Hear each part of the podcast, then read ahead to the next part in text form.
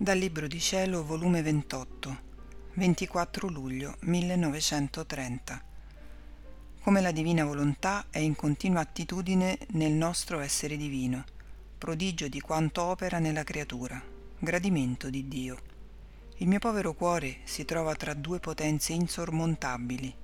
il fiat divino e il dolore della privazione del mio dolce Gesù,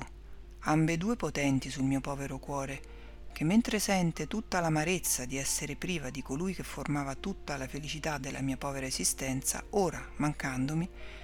si è convertita in intensa amarezza ed il volere divino, soggiogandomi, mi assorbe nella sua divina volontà per trasmutarla in essa. Ora, mentre mi trovavo sotto oppressioni tremende, il mio dolce Gesù, facendomi una sorpresa, mi ha detto Figlia mia, coraggio, non temere, sono qui con te e il segno è che senti in te la vita del mio fiat. Io sono inseparabile da esso. Ora tu devi sapere che la nostra volontà è in continuo atto nel nostro essere divino. Il suo moto non cessa mai. Le sue opere sono sempre in atto, quindi è sempre operante. Ma le sorprese meravigliose che succedono quando la creatura entra nella nostra volontà sono incantevoli e prodigiose. Come essa entra, il nostro volere si chiude nella creatura e mentre si chiude fino a riempirla tutta, non potendo lei abbracciarlo tutto né chiuderlo tutto dentro di sé, straripa fuori di sé, in modo da riempire cielo e terra,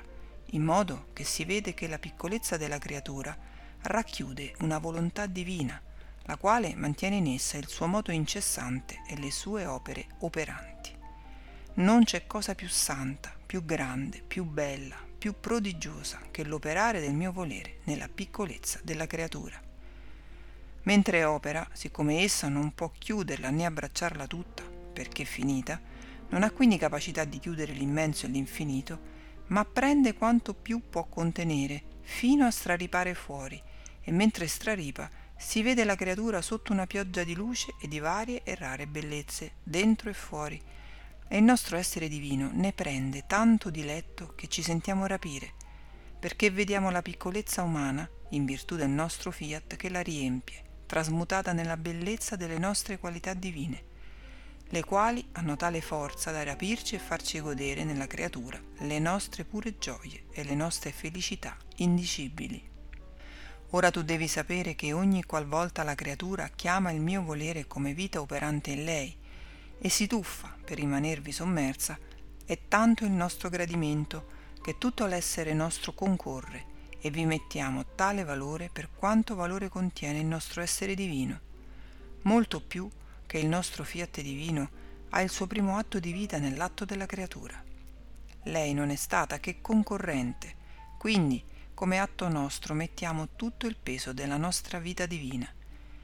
Vedi dunque che significa fare un atto nella nostra volontà, che significa moltiplicarli e la grande perdita di chi non opera in essa.